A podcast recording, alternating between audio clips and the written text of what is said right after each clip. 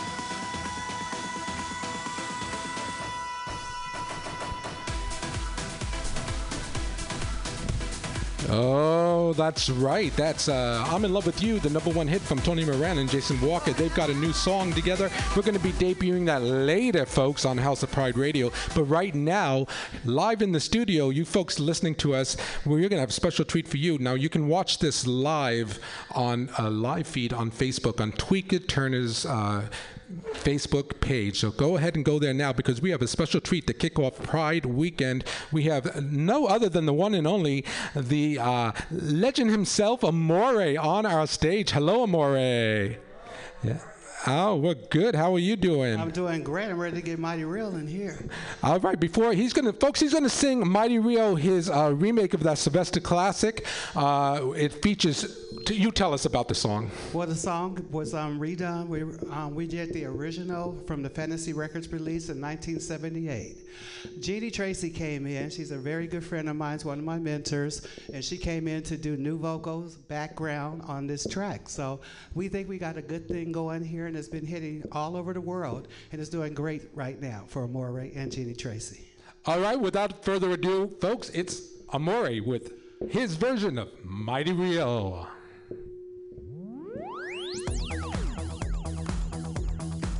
How y'all feeling?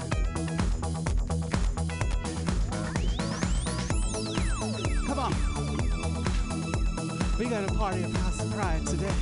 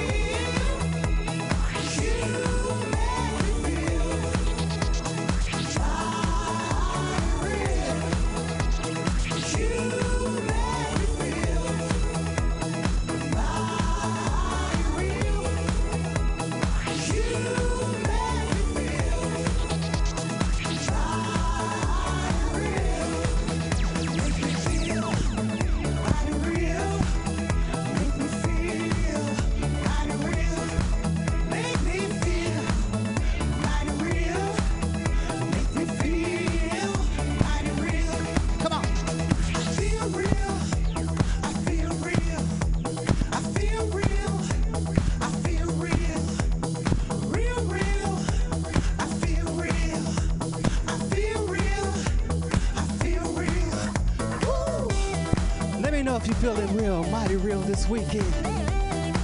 This is Pride Weekend, and this is the Pride Queen of Pride of Nepal. No other than Sylvester.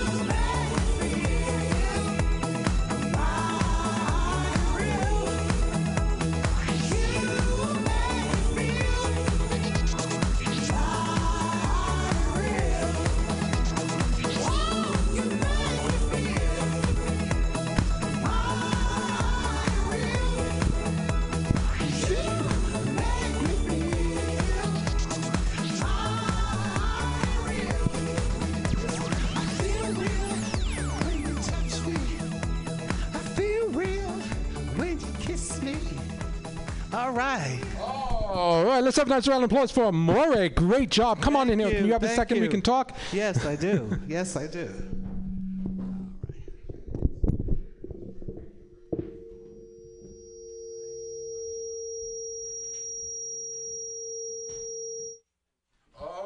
Right, ladies and gentlemen, as Amore's getting situated here, let's go around my control room and introduce everyone who's with us. We have Daryl. Daryl, the photographer. I can't remember your last name, Daryl. What is it? Pedicure. Pedicure. Pedicure. Pedicure. I just had one. I need one of those too. And uh, we have Eli. Hey, welcome. hello, hello. Hello. And we have the no other. He's back. Sean Haynes. Hi. Welcome everyone. Why is there? We have a hot mic. Let me find out where it is. Okay, we're gonna lower things, cool the temperature. On the telephone, we have live from Hornblower Cruises, folks. Uh, they're about to give away a ticket to one of our lucky callers today. Uh, the one and only Jo- Janet Stocker. Can you hear us? Hi, Hello. How are you? I'm great. How are you? We're doing good here. Uh, everyone say hi to Jenna. Hello. Hi. Hey, hey. So we have a room full of uh, happy people here. It is Pride Weekend, Jenna, and I know that Hornblower has a lot of products to offer the public. Can you tell us a little bit about it? Yeah, um, we have lots of cruises, both, um, you know, some special things going on for Pride, um, as well as weekly cruises that you can celebrate any time of the year. But we're also very excited. Hornblower is going to be in the Pride Parade this year. So if anyone's attending, definitely keep an eye out for us. Are you going to have a float that's shaped like a boat? That would be really fun. No, but we're going to have a cable car um, from our sister company, Hornblower Classic Cable Cars, has a whole fleet of them. So we're going to have one of those. But, you know, maybe a couple people in sailors' outfits and fun stuff like that. Yes, any of our drag queen friends that are listening, uh, they need to decorate their cable car with uh, festivity. So come on, just what what uh, number are you on the line? I don't know the exact number, but we're definitely towards the end. Towards the end, perfect cable car, street streetcar name Hornblower. Uh, so tell us about your fabulous products. Now I know there's like the Sunset Cruise, like Sunday Social, and don't you have a new one this year? Yes, that's correct. So every week, now that the weather's been really nice lately, but basically April through October, we have a lot of cocktail cruises. Uh, so these are two-hour cruises around the bay. There are different times and different t- days of the week, uh, but we have an onboard DJ. We have uh, drinks for sale, food for sale, and you just get a lovely time on the bay. Get to cruise underneath the Golden Gate, around Alcatraz, and all those great things. Um, we have Social Sundays, which is a cruise that, as it sounds like, cruises on Sunday. Uh, it boards at 3 o'clock and sells from 3.30 to 5.30. It's a really nice Sunday fun day, perfect to do on a nice weekend like we've had lately. Um, we also have Alive After 5. So Alive After 5 is our lovely happy hour cruise. So this one sails on Thursdays. Um, it boards at 6 p.m. and cruises from 6:30 to 8:30, and we're really excited to launch uh, on July 12th. We're starting Rock the Yacht, which is brand new in San Francisco, but this one's kind of more of a party cruise. So it sails a little later, boards at 8:30, and sails from 9 o'clock to 11 o'clock p.m. on Friday. So it's a really good way to kick off your weekend. Is it like can you smoke marijuana on there? Um, unfortunately, we are regulated by the U.S. Coast Guard, which is a federal government agency, so a little different than our California laws. But, Okay, you know, so we have you lots of drinks at the bar, so you can indulge in we are all law-abiding citizens. We hope. well, I don't know about Amore. uh, wow, this is great. So how can folks go in and make reservations, get tickets? Oh, we have a couple different ways. You can always go on our website, hornblower.com. Uh, look, look on our cocktail cruises section, and you can buy tickets anytime. Also, if you want to just call in, you can call us at 415-788-8866, and our lovely reservation department can help you make a reservation as well. Fabulous. Now, folks, I have a surprise for you.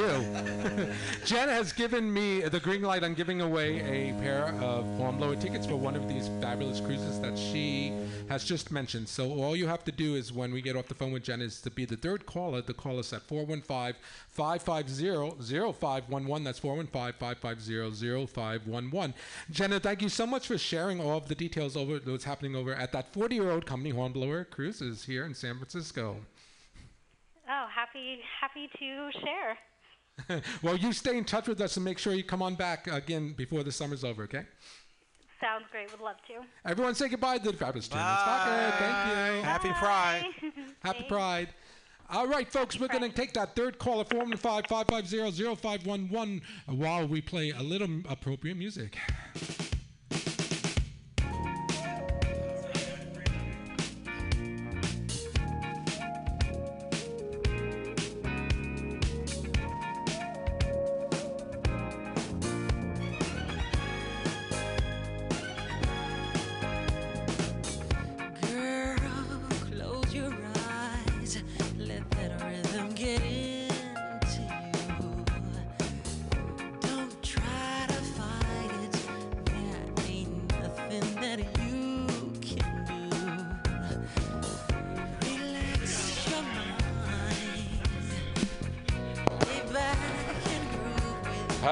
You're the third caller. Who are we speaking?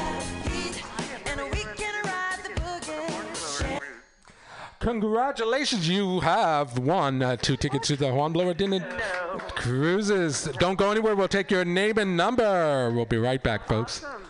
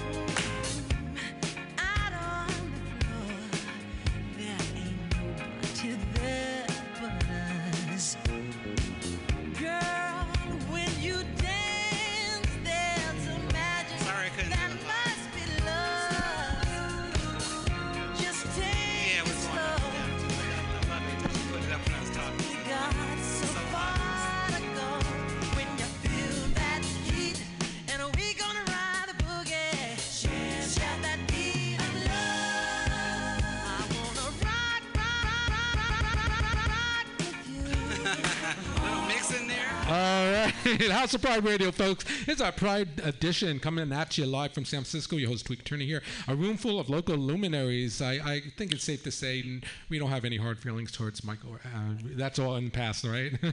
Welcome, everyone. Hello. yes. Uh, well, let's uh, welcome Amore here to the microphone. He Hello. just performed for all of us. Uh, we caught it live on feed. Facebook feed, but now he's sitting with us here in the control room. Welcome. How are you? I'm doing great. How are you doing? It's nice to be here with these great guys here, sitting here having a good time. Well, welcome back. Uh, so, what do you uh, do in this uh, summer, this Pride? Well, this Pride, um, I'm actually in this, working on new music. Um, I um, didn't book a stage on this um, year's Pride um, because I'm getting ready to do some um, things musically I want to save and hold on to. So hopefully next year we can make some engagements here and do more things. But um, I wanted to start with House of Pride because they are a staple, and I always feel welcome with House of Pride. So I thought I'd come and you know join you guys and do this at least. Well, thank you. Mm, that's a nice compliment. we'll take it. Uh, yeah. So you did. Uh, you did. Well, what's cool about your remake of uh, Sylvester's uh, Mighty Reels that you actually incorporate Jeanie Tracy, who was part of the original production. Right. And you guys actually go way back. Uh, tell We us a little do. about it. We do. Um, I actually knew Sylvester as well. Um, I was a costume designer with Fantasy Records for years.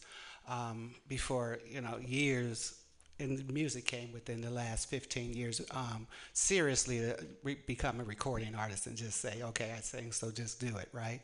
Mighty Real was in the um, in the um, site maybe two years ago, and I wasn't really interested in doing it because I thought it had been done so many times. I said, well, what would be different if we did it? You know, I said, well, if we treated it like a major label product and did live instrumentation on it and different things that it needed, then I'd be more interested, you know, instead of like mimicking Sylvester and just doing like everybody else. They were singing two steps higher and all this other stuff, you know.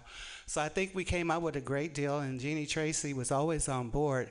I didn't really pull her in until the final demo was done. I said, okay, here it is.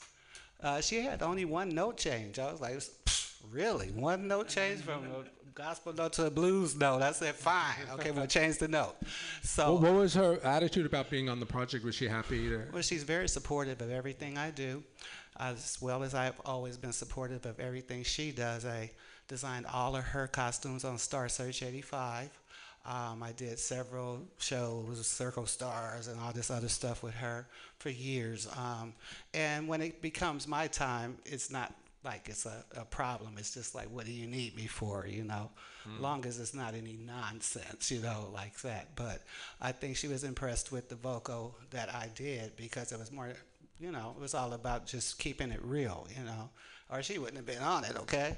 So, so that just came with the territory, and we came up with a great product. Um, a lot of people have been accepting it, you know, even old school Sylvester fans. Those are the ones you really have to watch out for. Okay, they'll cut your throat, you know, all kinds of stuff, you know, for for him. You know what I'm saying? And it's and I feel the same way. We can't do this and play around with it. So, all in all, I think we came up with a great a great deal for this. yeah, tell us a little bit. Let's give some uh, kudos to your remixing team. Don't, Oh, but don't yeah. mention me. Well, you know, obviously we've been charting number ones all over the place, and um, Tweeka Turner did a wonderful remix that I really do love. Um, it seems that Tweeka seems to tap into this old school house thing that I do like all the time, and it's an original. It's not like a cookie cutter type remix deal.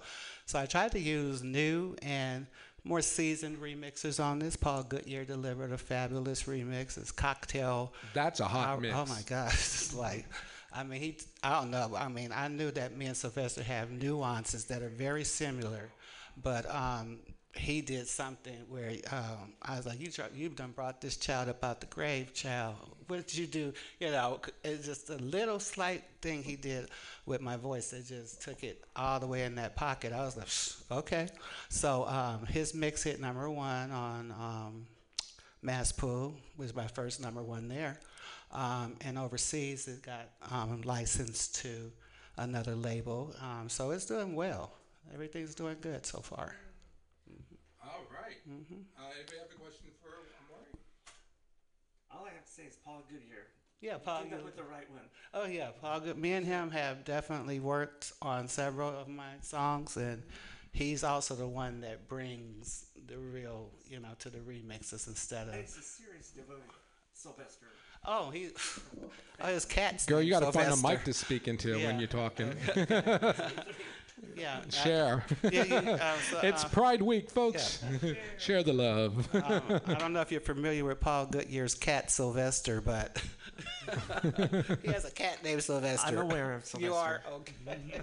yeah, so he's really dedicated, and I wanted to use people like that. Um, we have um, Julius Papp on the remix team as well, and he brought an awesome um, mix on it. Um, the original producer is Bill Williams. I've been working with him.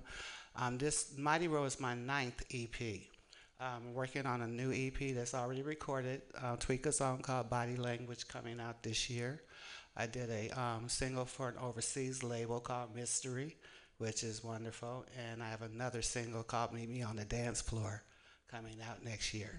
You heard that, ladies and gentlemen. You're going to be meeting Amore out there on the On the club dance dance, floor, floor. yes, Well, let's go around the room right now and just everyone introduce yourselves. Uh, let's start with you, Sean. Hi, everybody. My name is Sean Haynes. I feel like this is my uh, millionth time on the show, but I always love coming back. I just saw you on the local news, I think. Yeah, that's what I told him. well, welcome back to House of Pride. We'll get in your story uh, real soon. Next. Hi everyone, I'm Eli, and Tweak It. I don't. What? It's been over a year and a half, I think, since Been I- too long. The last time I came over here, so I've missed you. I haven't seen enough of you. I'm Welcome happy I'm back. Here. And everyone who doesn't know, uh, she's a fabulous hairdresser. And a hardcore Donna Summer fan. And yes, and, like I know anything Donna. and champagne toaster. Summer. it's never burnt. and next we have a wonderful photographer here with us on House of Pride Radio. Yeah, I'm uh, Daryl Pelletier. Um, been in the photographic community for 10 years now. So I do everything in the LGBT community from Sacramento down to San Diego. Great. Wow, right. I see your name all over the place in your ph- uh, photographs. Keep the fire burning. And out in the green room, we have a couple folks. Come on in here. Let us know who's out there. it's a party here at House of Pride Radio. Uh, just come right up to a microphone. Who do we have here? Hey, how are you, honey? Good. Sit on the Maury's lap. There you go. I can still find the hole. All right, introduce, introduce yourself. Welcome. I am King Khalil Monroe. I am Mr. Gay San Francisco. Yeah. All right, ladies and gentlemen, hold that thought. We're going to uh, put on a Tony Moran track featuring Martha Washington. Then we'll try to get him live on the telephone. I I think he's in either Texas or New York. He'll, is- he'll surprise us. We'll be right back. Don't go anywhere. Make me work.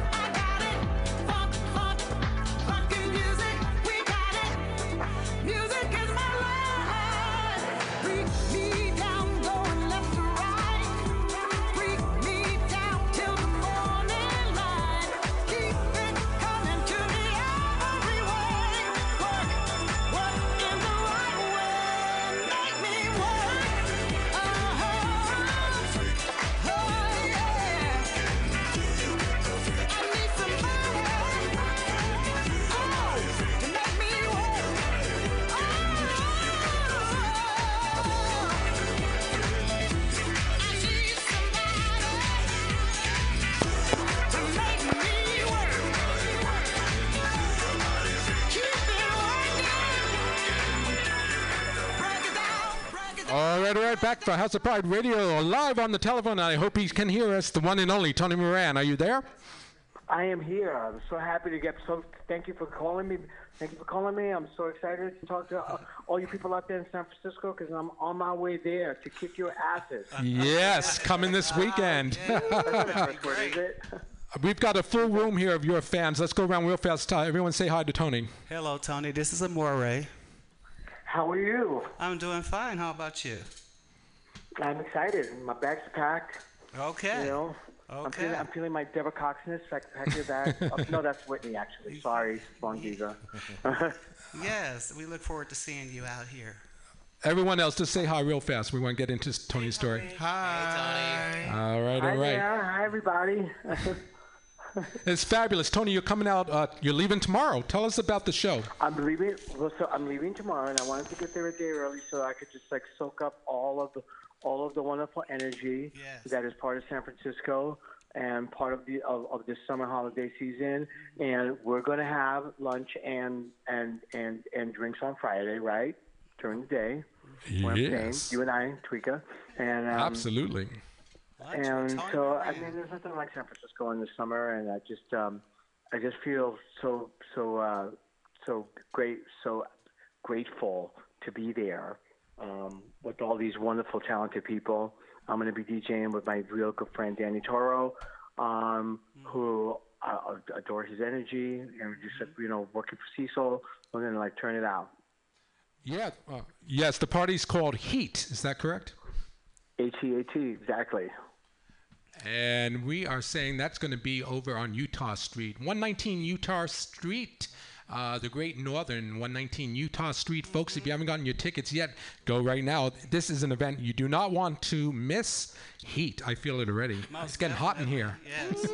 Yeah, so I'm going to do a special thing, like you know, Danny Toro, who's got this amazing European Latin hot energy, which is all associated with tea. We're going to do like special like set together where we're just going to go back to back.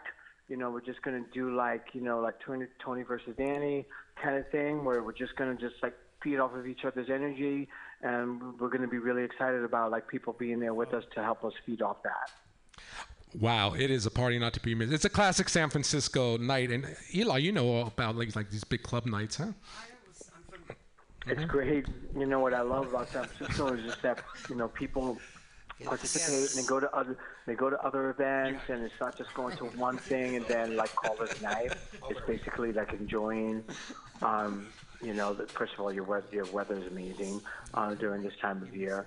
And you know, I know that people are going to be doing other things, and so I want to get there a day early. I'm gonna, it's you know, it's pretty much like gay pride all around, you know, but the United States of America during this one weekend. I don't know why everybody compresses it. So I'm going to be there in San Francisco on Thursday and Friday, and then I'm going to Seattle on Saturday, and then New York on Sunday. But I'm starting it off in San Francisco. Yes. And besides this uh, amazing event that you guys are going to be DJing at, you are, you've just dropped a new dance song.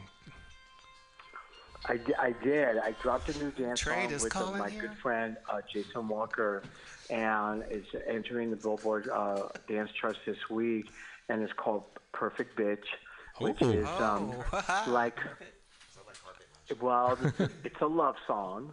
It's a love song. I got to start somewhere. I mean, you know, it's like yes, my love begins in the sewer, but that's where I was born anyway. You know what I mean? So, so basically, it's it's a it's a love song that kind of just like shares that I want to be everything that you've ever wanted in someone, and there's no way for me to say it romantically except that I want to be your perfect bitch. Wow. And so it's so it is a love song in that way. Ooh, it sounds hot and steamy. That's a message that I get on Grindr all the time. It's just coming out, and if, you know, if, you know, I'm, I'm I'm always writing these songs, and I have all these divas sort of like I write these songs, and I'm like I could hear somebody's voice. It could be like Martha Wash, it could be Deborah Cox, and it's like as I'm writing them, I could hear them singing in my head. You know what I mean? And so, and then when I write for Jason, who is the perfect male, you know, part of that, like I hear him singing in it, and I get really, you know, I record everybody, uh, you know, personally, and so I have to be in the room with them and just like feeding off of that energy of these, you know, people that have so much enthusiasm toward their craft. You know, just really, it just it's it's very satisfying. Yeah, you you and Jason have a great relationship. You're just coming off an, a number one collabor- collaboration a few months ago. We yeah, um, and we've done like we've done like our last four singles have gone all number one, which is not about like reaching that goal, but it's just like us like getting into a studio together. It's changing ideas and writing stuff down and bringing in all kinds of other really talented people, whether they're singers, songwriters, musicians, mm-hmm. engineers, or whatever. And so, like, everybody goes into the room, like, just trying to knock it out. Like, knock, knock it out for the Gipper. Like, everybody, it's a collaboration where, like, we're not, like, saying who who's doing more than whoever doing it. Everybody just wants a chance at the plate. And so it really is a team effort. And that really applies to a lot of the people that I work with. It's just like, it's like I love working with talented people, but it's like you can't be the only person in the room. Like we just got to go in there like a team. I like And that. so ma- that's uh, what, Yeah, that's great. You know that feeling. Yeah, you know? that's a words of wisdom. Uh, let me ask my um, local luminaries here if they have a question for you, Tony, if you don't mind. Anyone? Uh, Not at all. uh, who wants to go first? Eli. Hotel, is this the Hotel Utah that we're, he's going to be at? Heat? Yeah. Nice venue. Has everyone been there? No, not particularly. It's particularly. cute. Mm-hmm. It's a really cute venue, and it's going to be mm-hmm. fun to mm-hmm. hear all of this that Tony's explaining. Eli's too shy to ask you, but he, he wants to know what un- what kind of underwear are you wearing? well, you know what? Like at this at this phase in life, I'm into colors. You know what I mean? I have a question.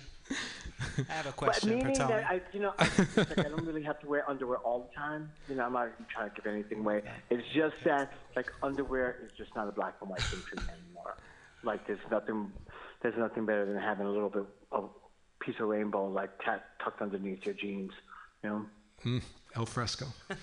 Uh, okay, Maury has a question for you, Tony. Hello, Tony. Okay. Um, this is Amore.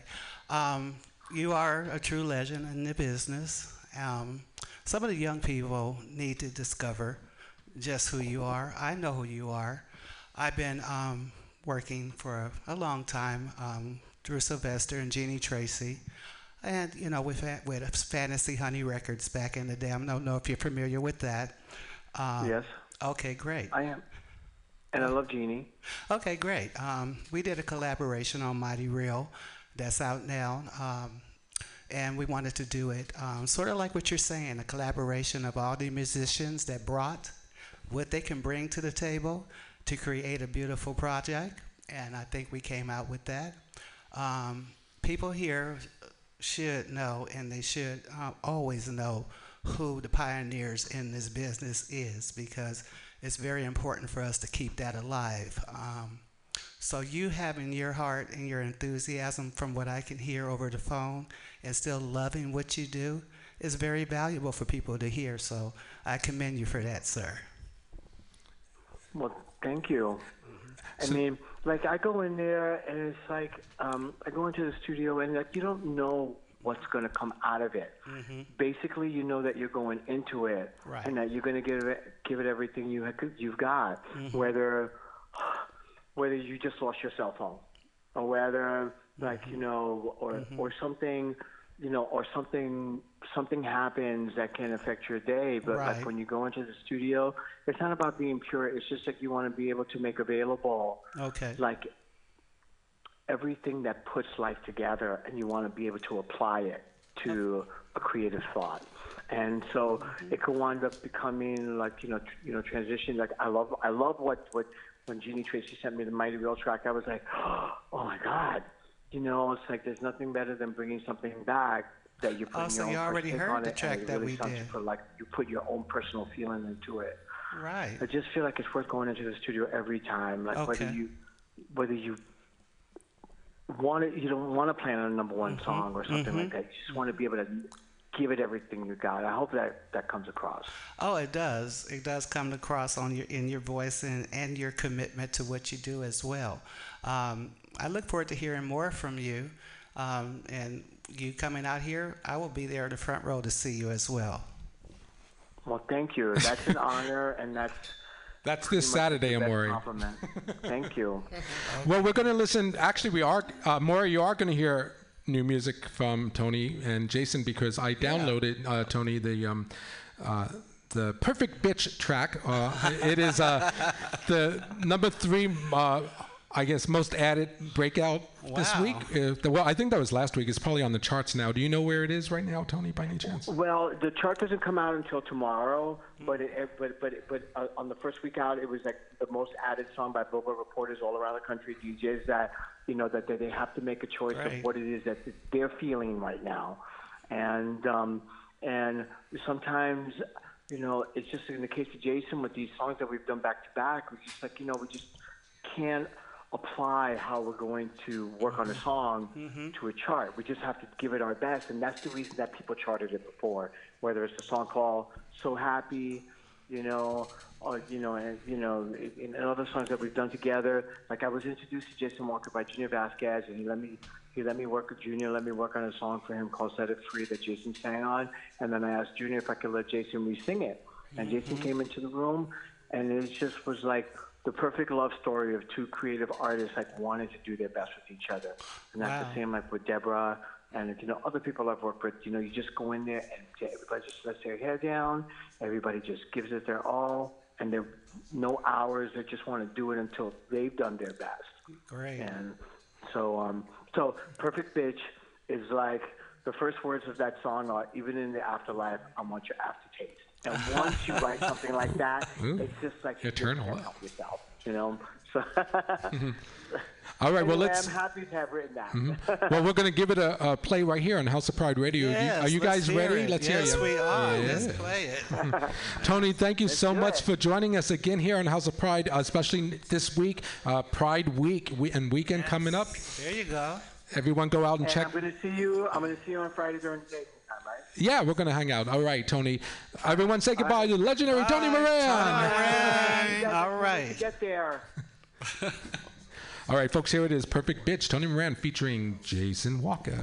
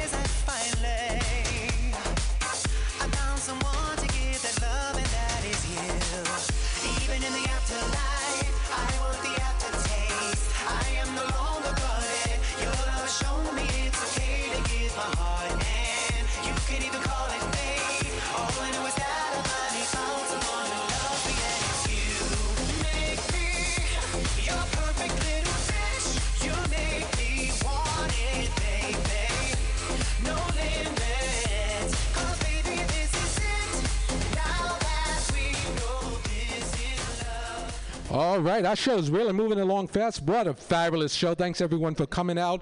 That, of course, was Tony Moran featuring Jason Walker. The new song "Perfect Bitch" shooting up uh, Billboard charts already. That was great. Uh, we're gonna we are gonna get into our local luminary governments here. Uh, we have so many folks. Let's start with uh, Kaylee. Am I pronouncing your name correct? Khalil. Khalil. The he you are the uh, Mr. Gay San Francisco 2019. Correct. The first trans Mr. Gay San Francisco. Tell us about that journey. Oh, it's it's been I've been with the Imperial Council for a few years. I want to say since Mercedes ran, Mercedes got me involved in the council and raising Mercedes money for Monroe. the community. I lost the first pageant, but never stopped because I don't need a title to have a platform. It's about the community and helping the community. But it's also about bringing in the younger community and when you're trans, especially the trans males, they feel real isolated.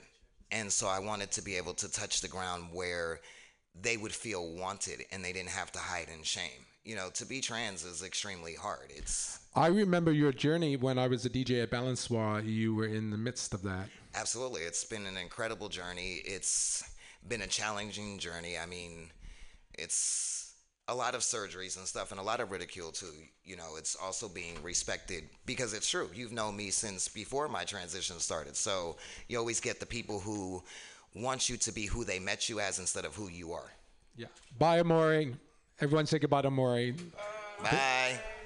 Happy Pride. Happy Pride. Uh, your family is supportive, correct?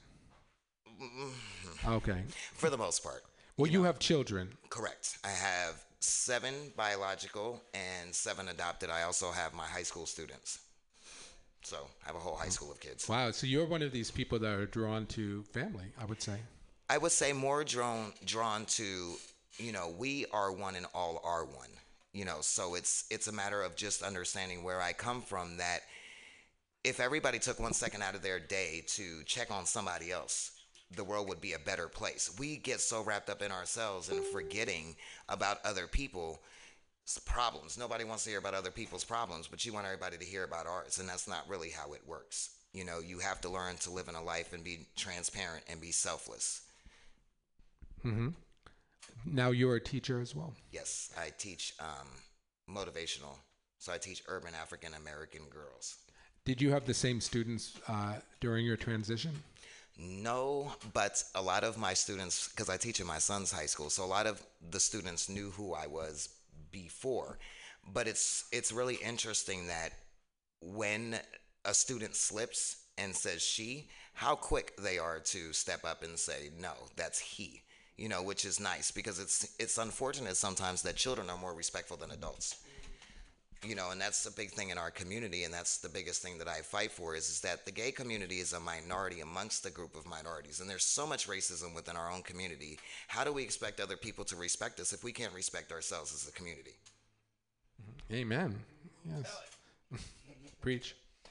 Uh, so tell us about your what are your obligations now that you are Mr. Gay San Francisco Absolutely. 2019? it's been a lot of traveling this year um, we, i just came back from reno and um, nikki vatan who is the who was the prior empress who just stepped down she actually awarded me the citizen of life award which is the highest award you can win when you travel outside of state. So that was truly an honor you know definitely an honor. Thank you. It was definitely an honor. Unexpected very humbling.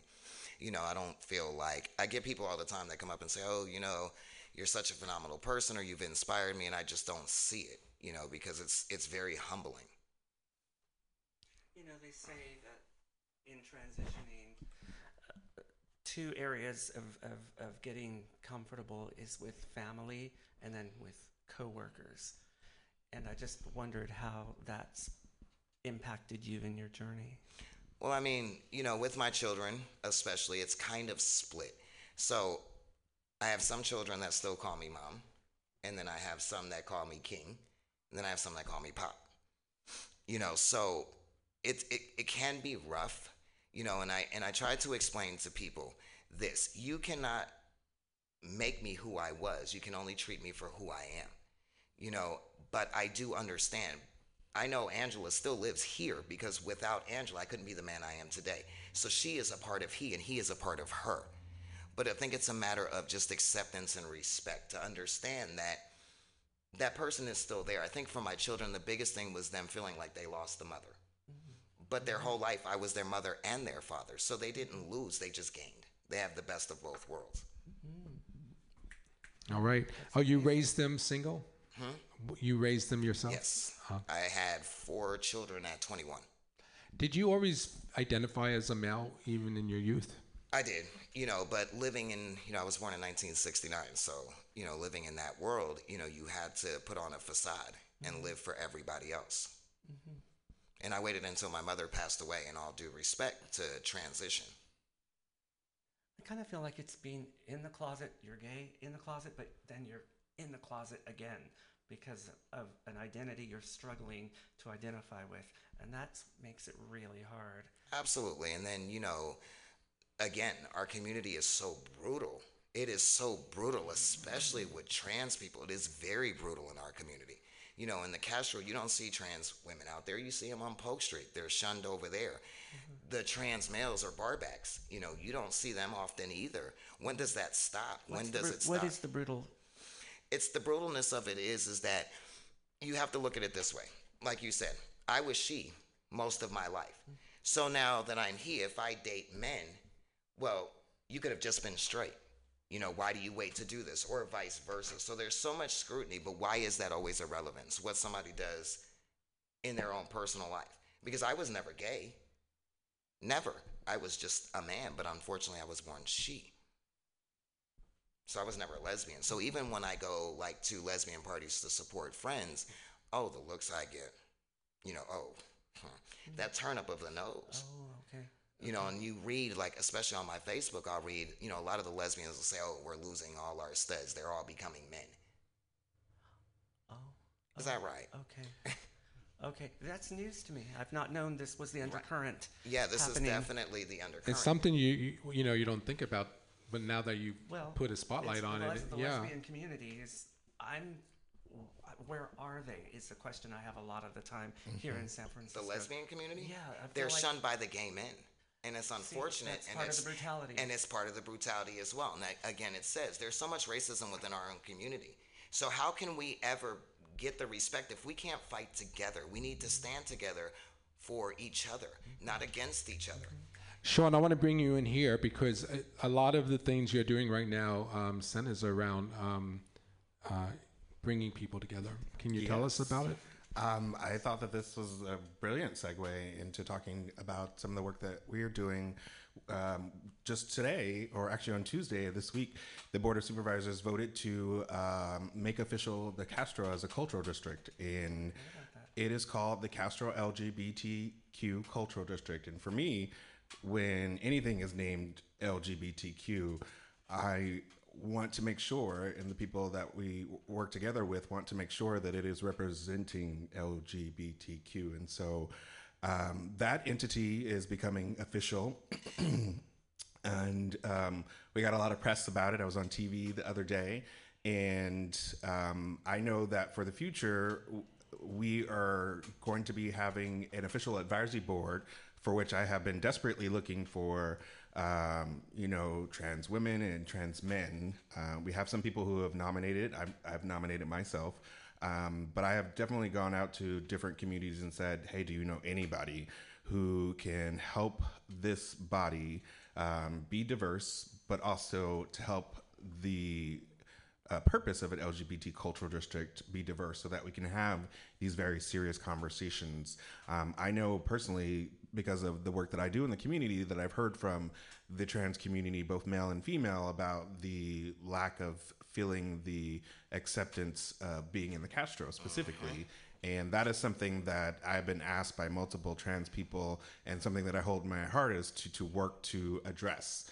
And so I look for people to help nominate some people to be on that advisory board so that we can do those things. But I also look to the youth who have said specifically that we don't feel that the Castro is the most exciting, inviting place for us, and that they definitely want to be more inclusive of what happens there, but also to have the intergenerational connection to be able to speak from someone who was like myself at 19 who got kicked out. You know, it took me a while to identify the elders that I could, you know, learn from and be guided by. And I know that the youth in the Castro area are desperately seeking that sort of connection.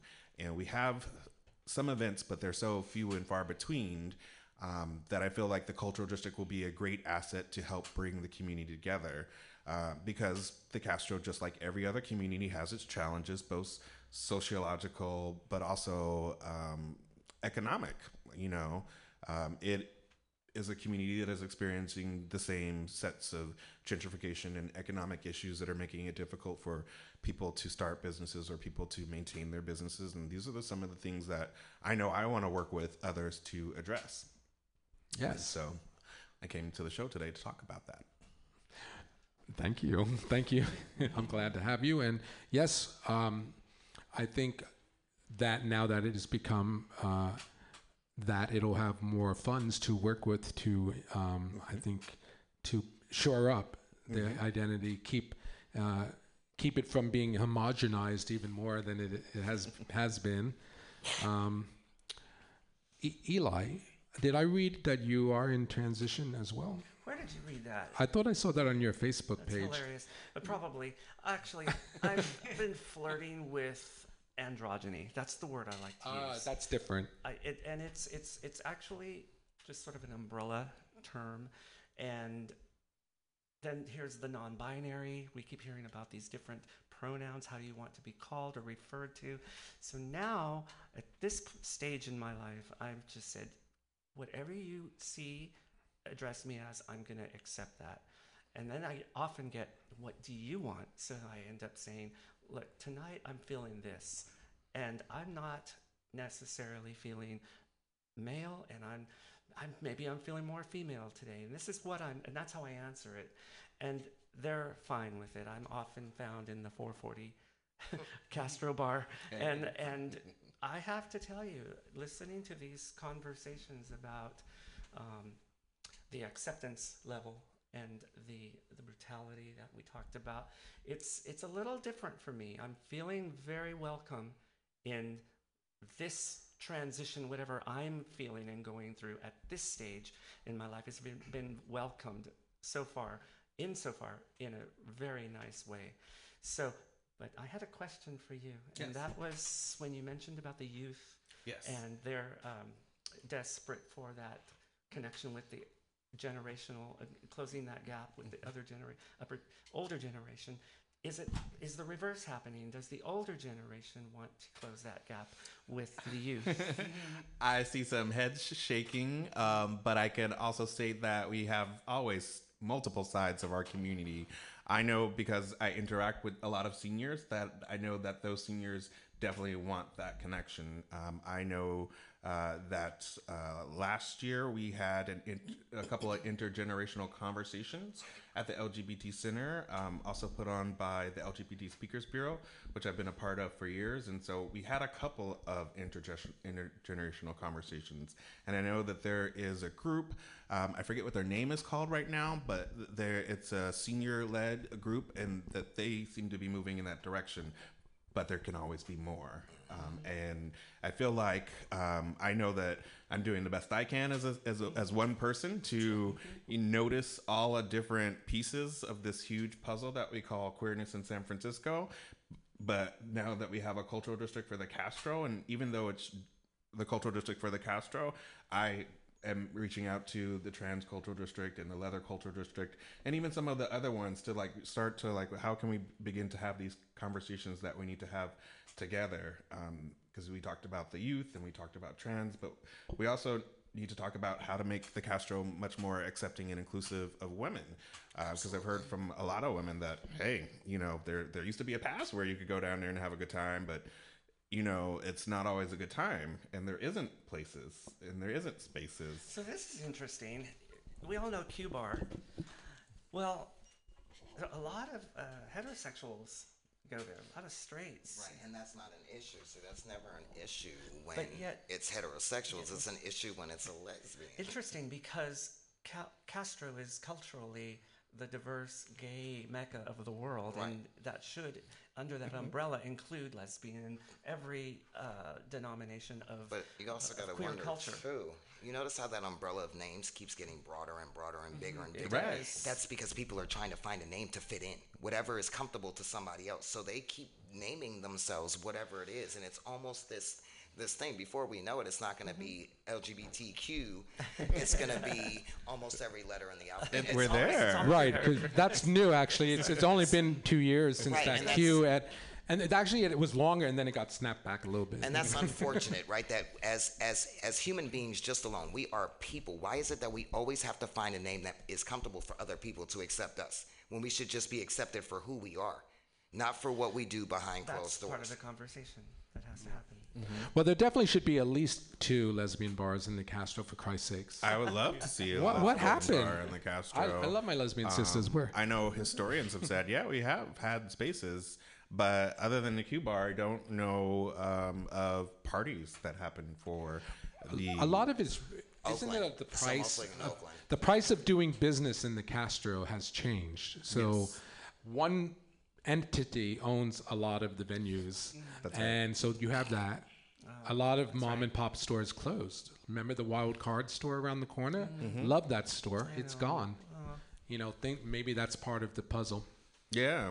Uh, well, I don't want to be remiss here because I'm a part of a lot of our LGBT community because I love you all. Um, but the bi community also is something that does not feel that there is almost any representation at all. And I've been working with a collective as I came on the show last time to talk about the effort to organize a bi conference. And my group of bi friends have been doing a great job um, at SF BiCon to have a lot of events across the course of this year, leading up to a much larger um, forum where we can have different panelists and different speakers and different uh, presenters talk about the experience of being bi in San Francisco. Um, and I think that that is a really important thing. Um, and I believe, you know, as long as I'm a part of the cultural district for the Castro and or anything related to being gay in the city, that I will definitely put my support behind making sure those happen. I think uh, Castro is big enough to have all uh, colors of the rainbow. Yes. It's not that Castro's not big enough. It's the people's minds need to be big, big Well, enough. luckily there are folks with the rainbow brain. I got a rainbow brain. I got one. Yeah. Uh, Daryl, don't leave. We want to get into your story because you photograph a lot of us. Uh, I want to hear about it. First, I want. I've got to debut this song. We're gonna. We have to call Miami real fast and speak to Ray Guell. He has a new song out that it's a pride theme, and he wants us to uh, shine a light on it real fast. So we're going to do that. Talk to him, and folks, don't go anywhere. The name of this song is "Love Is the Answer." Ooh. I've been seeing that.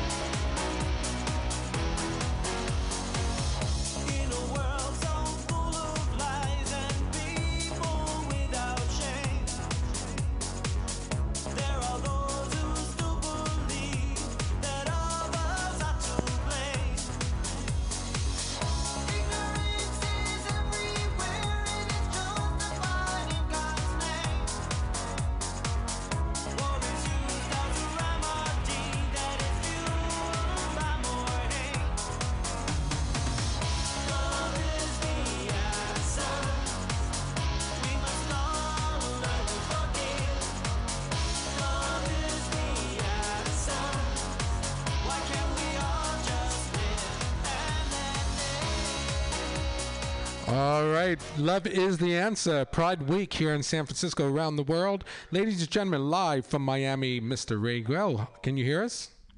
Hey, you all, how you doing? Doing good. How are you guys doing? Happy Pride. Hey, we got a full full green room of local luminaries. Ray, uh, it's not just me. Everyone say hi to Ray over in Miami. Hi. We're digging your song. Tell us about it. Which one? Love is the answer. The one you were just playing. Yeah. Well, that's my anthem to uh, to uh, our community. I wrote that song. Don't really like to write a lot of political stuff, and but uh, I actually wrote that song back when Bush was in office, and uh, it's funny. Everything I wrote about that then is still relevant today. Not much has changed. It's a universal message. Yes, yes. Fabulous. So, what are you doing this uh, to uh, celebrate Pride this year? Well, I'm heading to New York City on Friday and uh, joining all the festivities. Uh, um, I have a, a couple of uh, clubs I'm going to do a surprise visit to and and uh, sing a couple of songs, and of course, uh, walking, marching in the parade on Sunday, and uh, just uh, looking forward to uh, to seeing everybody out there.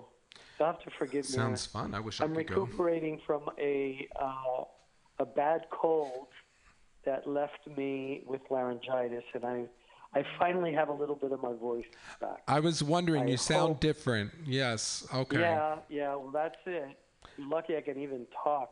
Last week, I uh, there was no sound coming out, so I'm actually on vocal rest because uh, I'm gonna have to sing next week. So. Uh, So let me save your voice- voice, Ray. Uh, tell tell the folks though before you go where you can where we can go get that hot song. Love is the answer.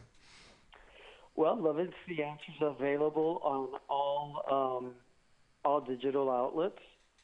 Uh, if you don't want to buy it, you can listen to it on YouTube. If you go to my webpage, rayguell.com, uh, it'll you can access all that. Um, it's everywhere. Uh, basically available digitally. Great. You heard it, folks, from Ray himself. Love is the answer is available on iTunes, all major distribution sites. Go uh, download it. We're going to play a little bit more. Ray, thank you so much for joining us on House of Pride Radio. We'll talk to you again soon, and happy Pride. Everyone say goodbye to Ray. Love is love, Bye.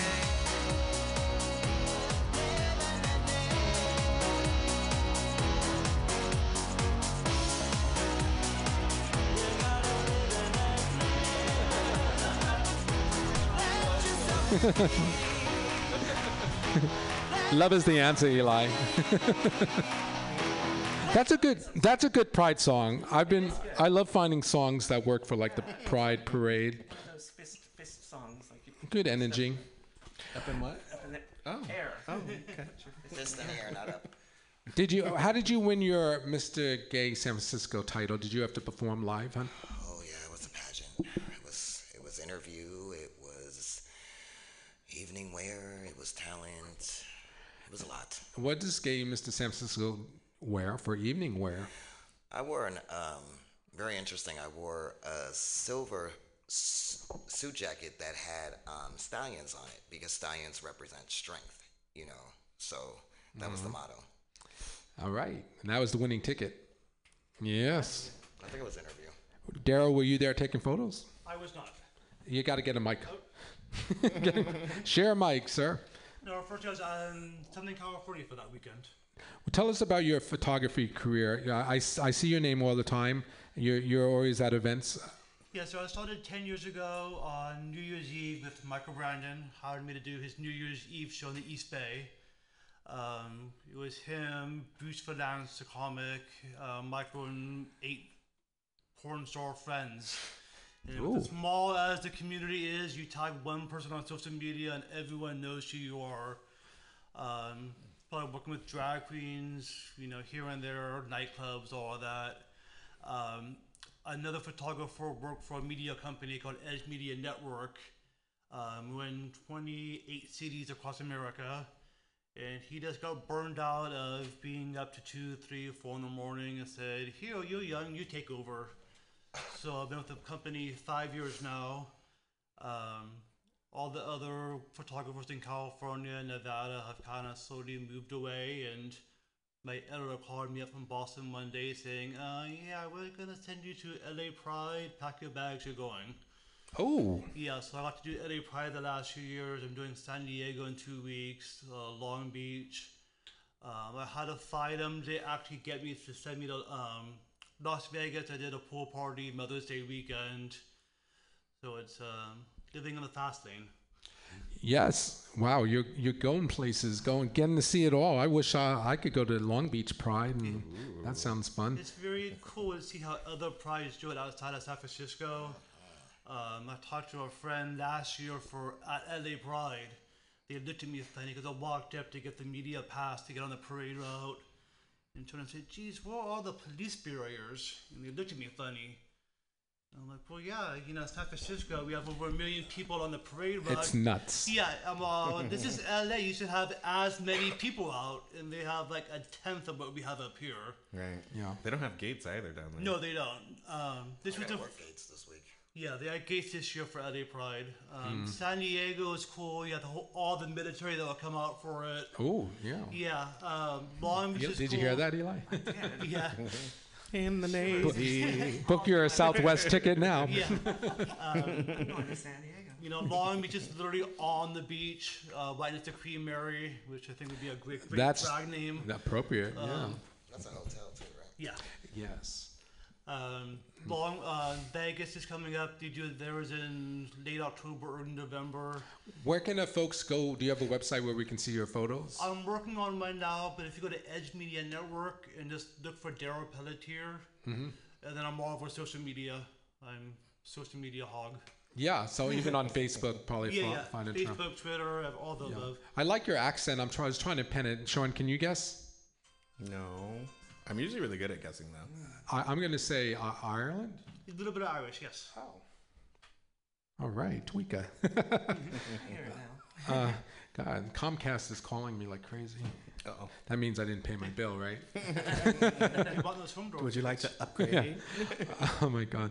Um, wow, you're living it. You're living the dream. I love it. Um, folks, we're at the end of our show, so I want to go around and everyone tell us what you'll be doing for San Francisco Pride this weekend. Uh, uh, let's start with you. Oh, we'll be on a float, and I will be working the gates from the, the Mystic. Gay San Francisco float. Um, it will be all the Imperial, the Emperor, Empress, ICPs. We're all on one float. God, it better be a big float. It is. You know, we have tiers, so it holds. Is 10. Mercedes going to be on the top? No, Mercedes is no. Baby Shakes and Terrell Grimes are actually Emperor and Empress. now. Oh, okay. So, um, you know, we'll all be on the float, and then we all work the gates to raise money. You know, for different. Did you do you have designated places on the float, or are you just going to pine for the best places? No, I think you know, knowing my lovely Emperor and Empress, I'm sure that we have our pine place. Is, is the float shaped like a giant stiletto? We haven't seen it yet, so I don't know. What could it be? What was it last year? Do you know? I don't think we had a float last year. I didn't go last year. I was um, somewhere last year. I forgot. But you know, I do a lot of traveling right now too, so I'm getting my fundraisers ready for the end of the year. Right. It's well. all about raising Well, yeah. money for good causes. because I'm All doing right, the. yeah. Um, I wanted um, my fundraiser of choice is the Make a Wish Foundation. So I want to adopt a Make a Wish family because it's bridging that gap. You know, bringing the other communities in. We all know somebody who's lost a child, so making a child's last dream come true. So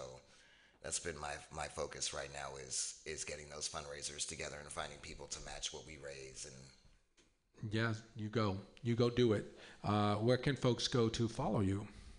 um, Kylie O'Reilly on Facebook. Not real popular, you know, just a thousand somewhat friends, maybe two. Well, maybe now you'll have 1,013 after this show. So it represents our listeners. Daryl, what will you be doing? Oh, right. You'll be in Long Beach or LA? I'll be up here this weekend Oh. covering the festival, parade, VIP party. I'm always in a tie dye, so I easily stand out. you are right now. Folks, he's wearing a rainbow tie dye. Uh, Absolutely. yeah, lovely. Uh, Eli? Okay, so for me, what am I doing for Pride? Okay, so Get out your list. Friday, I've got the Trans March uh, over at Mission Dolores. Oh, yes. and that's going to be exciting. It's a pretty much all-day event. Uh, as you notice, I might you might notice I'm wearing my little trans-colored beret, uh, pin. Um, I'm really focusing this year on trans rights and activism and just really focusing, putting energy into that cause because it's a very important one. Later that night, I have an invite to a house party, which I'm excited about over in Castro. It's a pride party. And then, of course, what happens next day? It was a Saturday. There's another, the Dyke March Yes. is happening. And so I will be at a house party to watch the Dyke March begin. And House party. Who's house party? Donna, I Yes, say? it's uh, and uh, well, anyway, it's one of somebody who works at the 440. But um, so I'm excited about that party, and then of course Sunday is the big day. Yes. Are you going to be on the float? I'm not. I'm not going to be in the or the parade. I was in the in the parade last year. What I did you do last year in the I parade? was with the Gavin Newsom contingency, and I marched with them. And once we got to Fourth and Market, were talking about the rails that close in on you and the millions of people around you. I actually got a panic attack, and I had to exit. I had to. My heart just. Did you climb over the railing? I did shamelessly, but it was In drag. I had to do it. You, know, You lost a sweat broke out. heel somewhere on Market I Street. didn't care. so, yeah, not this year. I'm gonna just hang out in Castro on Sunday. There are way too many. What happened to the small parade? God. I know, right? Huh. So, I'm going to be sleeping on Sunday. no Uh, way. Oh my God, I'm so jealous. I well, I, I guess I'll go and then we'll go to you, Sean. I'm gonna. Speaking of our lesbian friends, uh, come to the Wild Side West Friday and Saturday night. I'll be DJing uh, the Wild Side West all night long. There's going to be a drag king show uh, on Saturday, so I would love to see some folks come on by. There's also another lesbian party on Sunday called Vita Balji Where's that going to be at? at Holy Cow. So that's the party I'll be attending. All right, we'll stop by Wild Side West Saturday if you're around. Always. All right, Sean. Last but not least, I will be doing everything. and everybody. Well, I don't know about everybody. I don't. I mean, I, I like everybody. I don't know if I'm going to be doing everybody, but I will be doing everything. And so, um, I represent um, two organizations. Um, I will be doing things with my nonprofit or organization called San Francisco Impact Partners. Um, Pride has been so generous to allow me to set up a goods donation uh, bin uh, at their volunteer check-in area. And the benefit there is that you get to skirt on into Pride a little bit faster than going through the main thing. And so I'm looking for items that can go into a care package for our homeless community.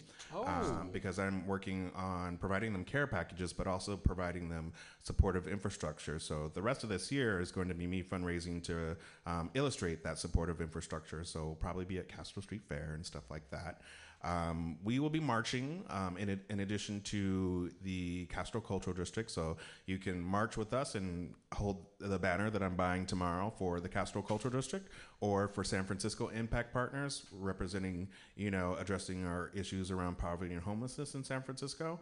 That was the message that I put forth last year when I was an honoree in the parade. And I was so excited to march down the street in the very front of the parade with my sign uh, because um, you, you know it's really important that we address that as a city and um, and the cultural district will have a booth at uh, pride celebration so definitely look out for that um, you'll see me there periodically and you'll see me periodically at our goods collection uh, location handing out information and just being available to answer questions about all these wonderful things that we're working on Fabulous. Busy, busy. Yes. Bus- Well, everyone, we hope, we wish you here at House Pride Radio, everyone has a uh, glorious and fun and loving weekend here. I know it's going to be a lot of uh, people from the outside coming in, uh, but let's welcome them as family uh, here in San Francisco. Still a unique, unique place to be who you are, I think. We have challenges, but compared to other places, you know, at least you have a chance here. Um, folks, we have to go, but before we do that, we got to scoot over to New York City because my friend Poon Draker is going to give us her groove lines, a 80 second um, uh, monologue. Uh, this week she's doing a pride theme, so let's go out with that, shall we? I just want to thank everyone to, for coming. Thank you so much. I love you. Thank you for having us. And come back again real soon. Right now, here we go. Poon Draker live from New York City. Good evening and welcome to Groove Lines. I'm Poon. You've been listening to House of Pride Radio, and we're going to do it to you in your eardrums and send you off with a bang. The song that inspired this week's poem is straightforward yet contradicts itself. You tell me what you think, and happy Pride to Limon. Ejaculation. Ladies do it too, but not in the same garden hose way that those equipped with the traditional male sex organ do. No, when it comes to the female ejaculate, think ooze, think slippy river slow moving, think freshen up gum, think little puffy pillow you nibble on, think little puffy pillow which requires the correct but smallest amount of pressure to pop. Were V to relax, it would surely start to flow downstream. My point being, I don't know if Frankie Goes to Hollywood is right, if letting go allows you to hold on. If you are so equipped and inclined, why not try it and report back?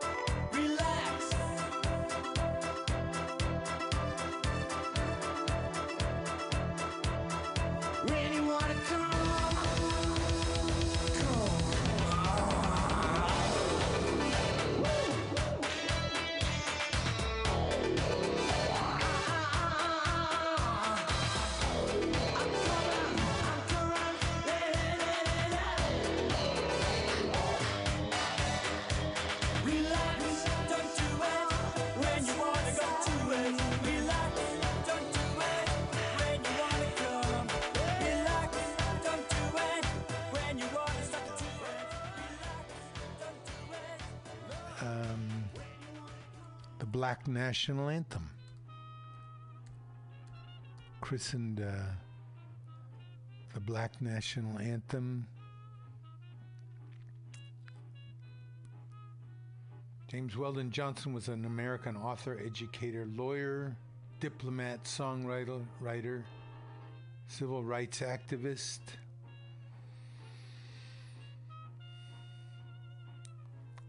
Born in Jacksonville, Florida in 1871.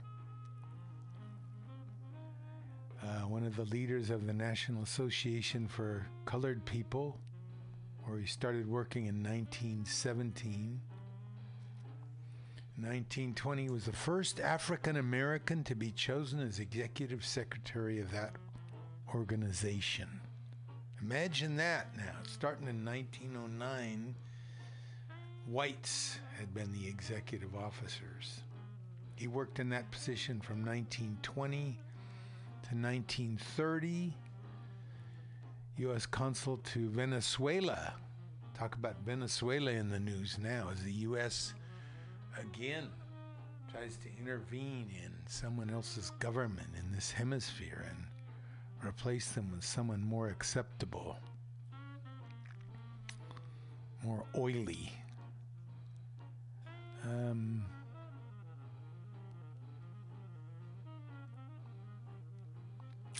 become known as the Black National Anthem. James Weldon Johnson. So yeah, we are we are treating this week of uh, African American history. We've also got uh, reports on the Oakland teachers' strike and how artists are helping that strike. Four black leaders of the labor movement. The great Frank Robinson. Okay, we, sometimes we delve into sports here. A week or so ago, we lost uh, Frank Robinson, real pioneer in uh, sports, in baseball. Microsoft workers are protesting a military deal. Hmm, we'll have to see what that's about. And of course, we have the labor beat.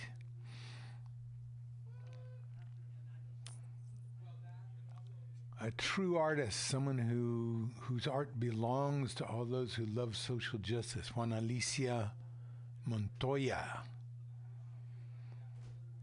needs help. Jovita Idar, we talked about last week, I think. Taxes, tax the rich. That's where the money is. How about a maximum wage instead of a minimum wage, huh? How about a maximum wage? Banana Republic of Honduras. Denver colleagues take a walk. And uh, a whole lot more. This is Labor and Love Radio. Let's listen right now to um, our World Labor Report, Radio Labor.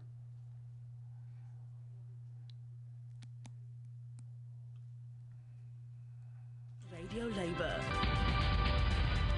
This is a Radio Labor World Report recorded on Friday, February 22nd, 2019.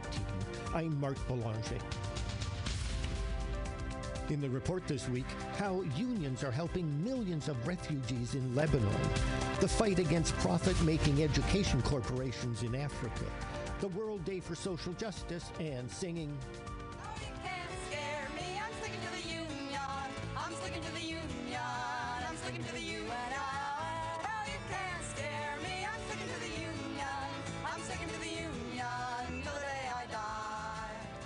This is Radio Labor.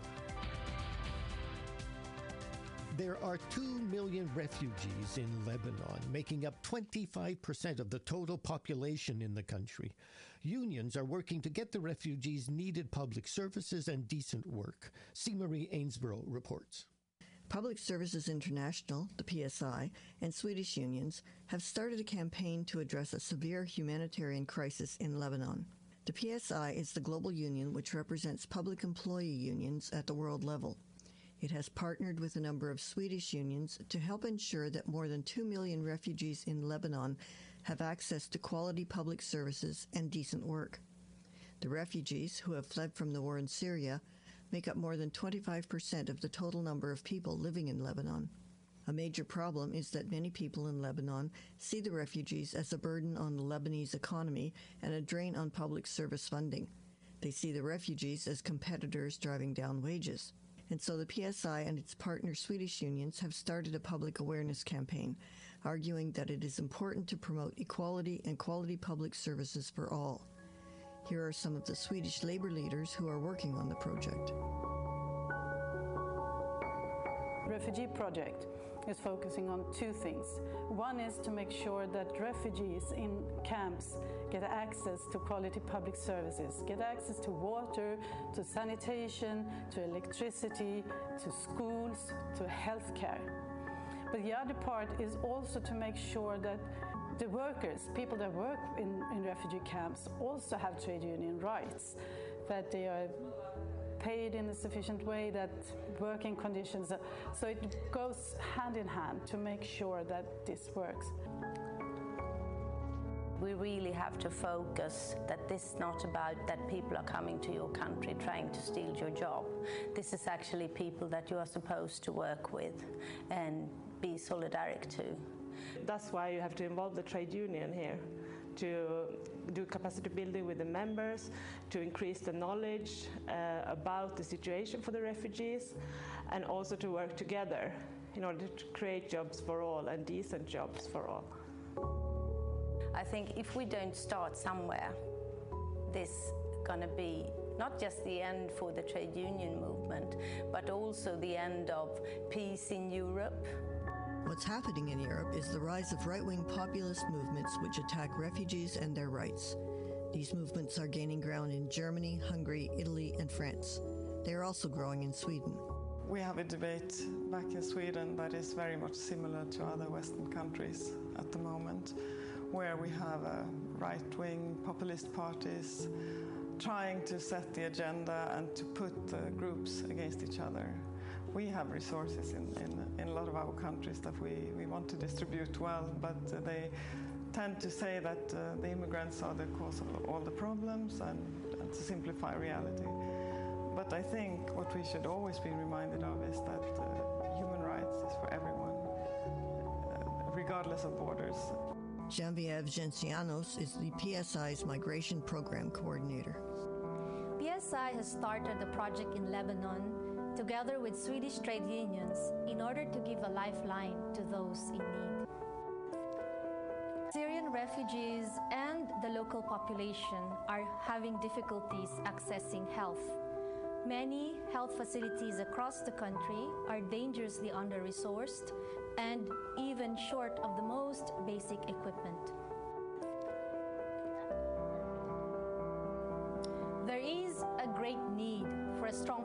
Sector to provide the right to health for everyone in Lebanon. This right to health is a shared responsibility. The global community must step up to this.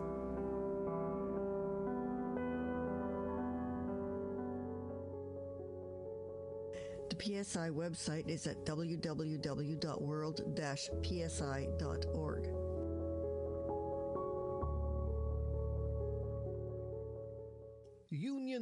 leaders have told African heads of state that their countries need to develop more quality public education systems and not partnerships with for profit corporations. The labor leaders were attending a meeting of the African Union Assembly of Heads of State in Addis Ababa, Ethiopia. Assisting the African labor leaders were representatives of Education International. EI is the global union for teachers and other educators. I talked to Angelo Gavrielatos about the meeting in Addis Ababa. Mr. Gravelatos is the project director at EI, responsible for issues related to the privatization of education. I asked him what is EI's biggest concern about education in Africa. Well, achieving quality public education for all in Africa is a priority for Education International. It's a priority for our member organisations across Africa. Last week, alongside the African Union Heads of State meeting in Addis Ababa, our elected leaders, our elected African leaders assembled in order to send a very clear message to their heads of state. And that clear message is summarised in three clear points. Number one, reject privatisation and profit making in education. prioritise the achievement of inclusive and equitable education, and realise the internationally agreed minimum level of investment necessary to achieve quality education for all, namely 6% of a country's GDP and not less than 20% of the national budget being allocated and invested in education. I have heard that there are for profit companies trying to take over the education systems of African countries, companies such as Bridge International Academies. Was this raised at the meeting in Addis Ababa?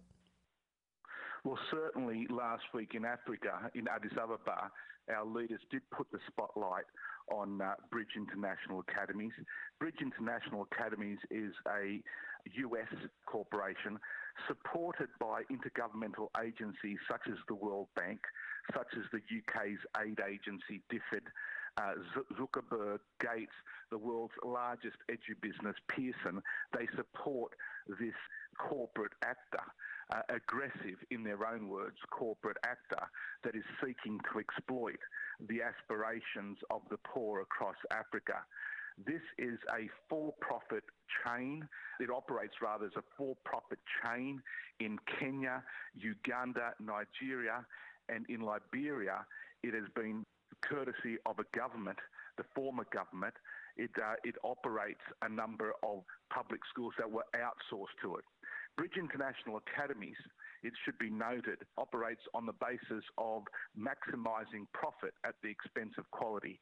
Their business plan includes employing unqualified staff and a highly scripted model, highly standardised model of education where these facilitators, they're not teachers, read word for word off a script off a tablet and in facilities that the Ugandan minister described as putting the health and safety of students at risk. February 20th is the World Day for Social Justice, a day set aside by the United Nations to remind people that the world needs to tackle issues such as unemployment, child labor, slavery, and the right to join a trade union. The UN agency specialized on matters of work in the world is the International Labor Organization. The ILO, which is celebrating its 100th anniversary this year, is strongly supported by the international labor movement. Guy Ryder, a trade unionist, is the ILO's Director General. As we mark the World Day of Social Justice, global economic recovery hangs in the balance. Tipping that balance towards sustainable growth and development means tackling social injustice. And my message today cannot be better expressed than in the words of the ILO's 1919 Constitution that lasting peace can be established only if it is based on social justice. Today, there is a pervasive sense of deep injustice that the weakest are being asked to sacrifice the most. Social justice is multidimensional, but as in the late 19th century, the world of work is now at the centre of discontent and must be an integral part of the solution in shaping a different, more just global order for the future. Social and economic inequalities in their multiple forms are rising. Some 200 million women and men are unemployed. A further 870 million women and men, a quarter of the world's working people, are working but unable to lift themselves and their families above the $2 a day per person poverty line. Some 74 million young women and men have no jobs. Youth unemployment is at dramatic levels in a number of countries, particularly in, in Europe and in North Africa. And the length of time young people are remaining idle is increasing, and the scars of youth unemployment, as we know, can last a lifetime. Alongside jobless young women and men, child labour persists. So too does forced labour. In seeking to escape the traps of joblessness and poverty at home, too many women and men are falling into the traps of human traffickers in modern forms of slavery. 80% of the world's population lacks adequate social security coverage, and more than half have no coverage at all. Discrimination in its many manifestations is holding back hundreds of millions, especially women, from realizing their potential and contributing on an equal footing to the development of our societies and our economies. And in many countries, working women and men seeking to exercise their right to organise freely to uphold justice and dignity at work are prevented from forming and joining trade unions. Stepping up the global struggle for social justice is the right thing to do. Now, here is the New Harmony Sisterhood Band with Union Maid. There once was a union maid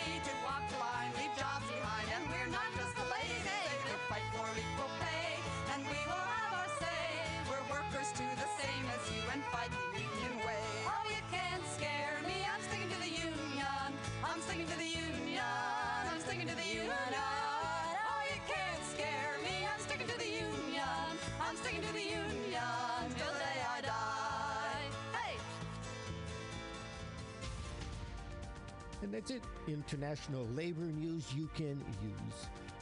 I'm Mark Boulanger. Thank you for listening. And remember, it's all about global solidarity.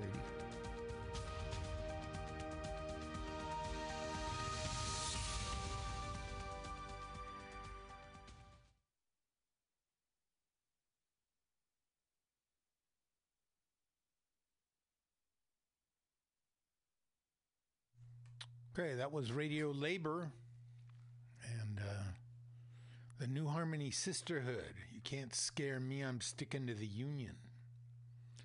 Let's turn now to teacher strikes. Okay, of all the places you would think where teachers would get together and, and demand better treatment, more money for their students, for their schools, it might it where would it be okay well west virginia let's start there. West virginia strikes again defeating privatization bill in a single day. West virginia teachers and school employees struck for the second time in a year successfully defeating an education bill that would have opened the state's first charter schools. Attack teacher seniority and created education savings, ESAs, and school vouchers that divert public funds to private schools. Don't start those buses tomorrow, said Joe White, executive director of the West Virginia School Service Personnel Association. He was announcing the second statewide education strike in West Virginia in a year. Alongside the leaders of the state's two teachers' unions. West Virginia teachers emboldened educators across the country last year when they struck to defend their health insurance and win raises. But when the legislature returned this January, hostile legislators brought forth an omnibus education bill. Would have opened the state's first charter schools, attacked teacher seniority, and created education savings accounts and school vouchers to divert public funds to private schools. Although the bill also included pay raises, funds for rising health insurance costs, and more money for public education, educators were not fooled. They could see it was designed to suck funds from public schools and open the door to privatizers. West Virginia, Oklahoma, Colorado, and now Oakland, California. Here's a video from the first day of the teachers' strike in Oakland. Can't take it no more. We have been bargaining for two years from the district. Very little movement from the district. They're trying to focus on is just the pay raise, and it's just like that's not all we're asking for. We're asking for smaller class sizes as well. We've seen students and families come out here to support teachers all morning long. Too many teachers uh, across California are working in class sizes that are too big, for paychecks that are too small, and the teachers here, many of them who are my constituents uh, in the East Bay, have not had raises for over five years. So I'm, I'm here uh, walking with them and fighting for them. Can't take it no more. Can't take it no more.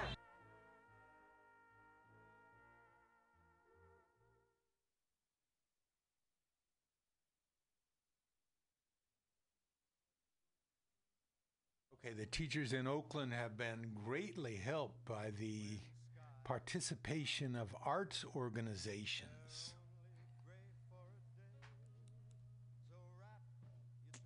Power of youth, the power of educators, the power of labor, the power of community, the power of the art build.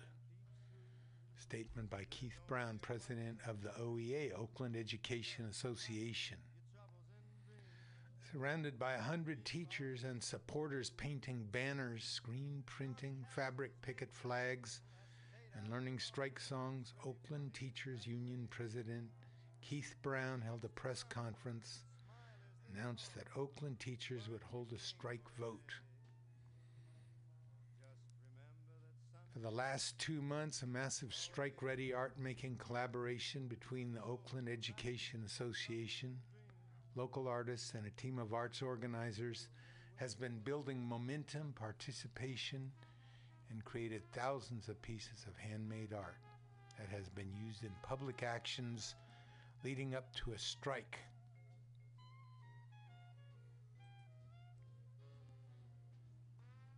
Okay, so this is where art was uh, Arundhati Roy, who said that art helps social justice movements by showing us the boundaries of the tyranny and keep Oakland open. This is an artist who's saying, who was asked, How did you start making art with teachers' unions? What impact or use did it have for teachers' fights? He says, I guess the beginning of my making art with teachers' unions was bringing Overpass Light Brigade messages to school board meetings. He goes on to talk about the Milwaukee Teachers Organization. So that strike is ongoing. Been on strike now for three days. So if you have time and you're so inclined, take a drive over to Oakland, call up the OEA and see where people are picketing. They're picketing actually different schools sort of going around different parts of the district. Remember, they're on strike there in your name and against privatization. What's the difference between a private privatized school, a charter school? Isn't it still under the auspices of the school board? Well, yes or no. In a lot of situations, charter schools are granted an immunity from lots and lots of the restrictions that public schools have. But the key to it all is that public schools are community controlled. It's a democratic structure, even if it's not always democratically carried out. Public schools are your schools. Charter schools belong to the corporations that they serve. Okay, let's see here. Looking for uh, Sam Cooke. Let's play some Sam Cooke.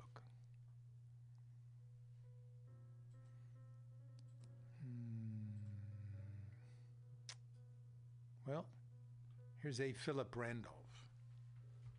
Philip Randolph.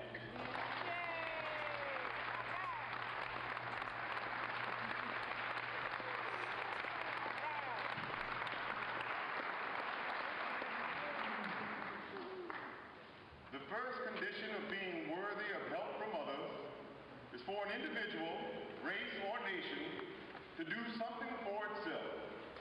I consider the fight for the black masses to be the greatest service that I can render to my people, and the fight alone is my complete compensation. My name is A. Philip Randolph. The A stands for Asa. I was born April 15, 1889, in Crescent City, Florida. I am the youngest of two sons, and both my mother and father were the descendants of slaves. I began my political career in the socialist politics of the 1920s Harlem Renaissance. I have long fought for equal opportunity for black workers and for economic progress for all workers through trade unions regardless of race, color, nationality, sex, or political or religious beliefs. Not everyone agreed with the vision of racial progress through militant struggles for economic independence. In the tough stages of organizing the first march on Washington to integrate the country's defense industries in 1941, for instance, Arthur W. Mitchell, then a black representative of the U.S. Congress from Chicago, called me the most dangerous Negro in America. In 1925, I, along with Milton Webster and many other brothers and sisters across the United States, undaunted and unafraid, fired by the vision of better days of economic justice, organized the Brotherhood of Sleeping Car Porters in the sacred name of truth and righteousness against the Pullman Company's despotic company union known as the Employees Representation Plan, which is company organized, company owned, and company controlled. This was considered the first major effort to unionize the Pullman Company. In the eyes of some people, the effort to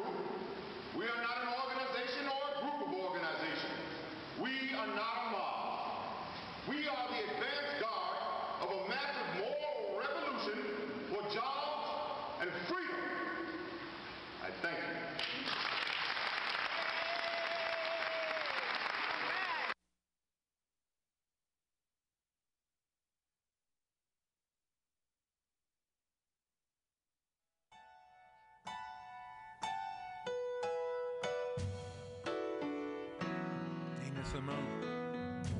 Hey, Lordy Mama.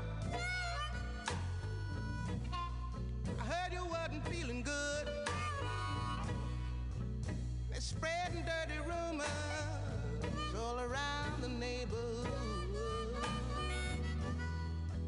They say you mean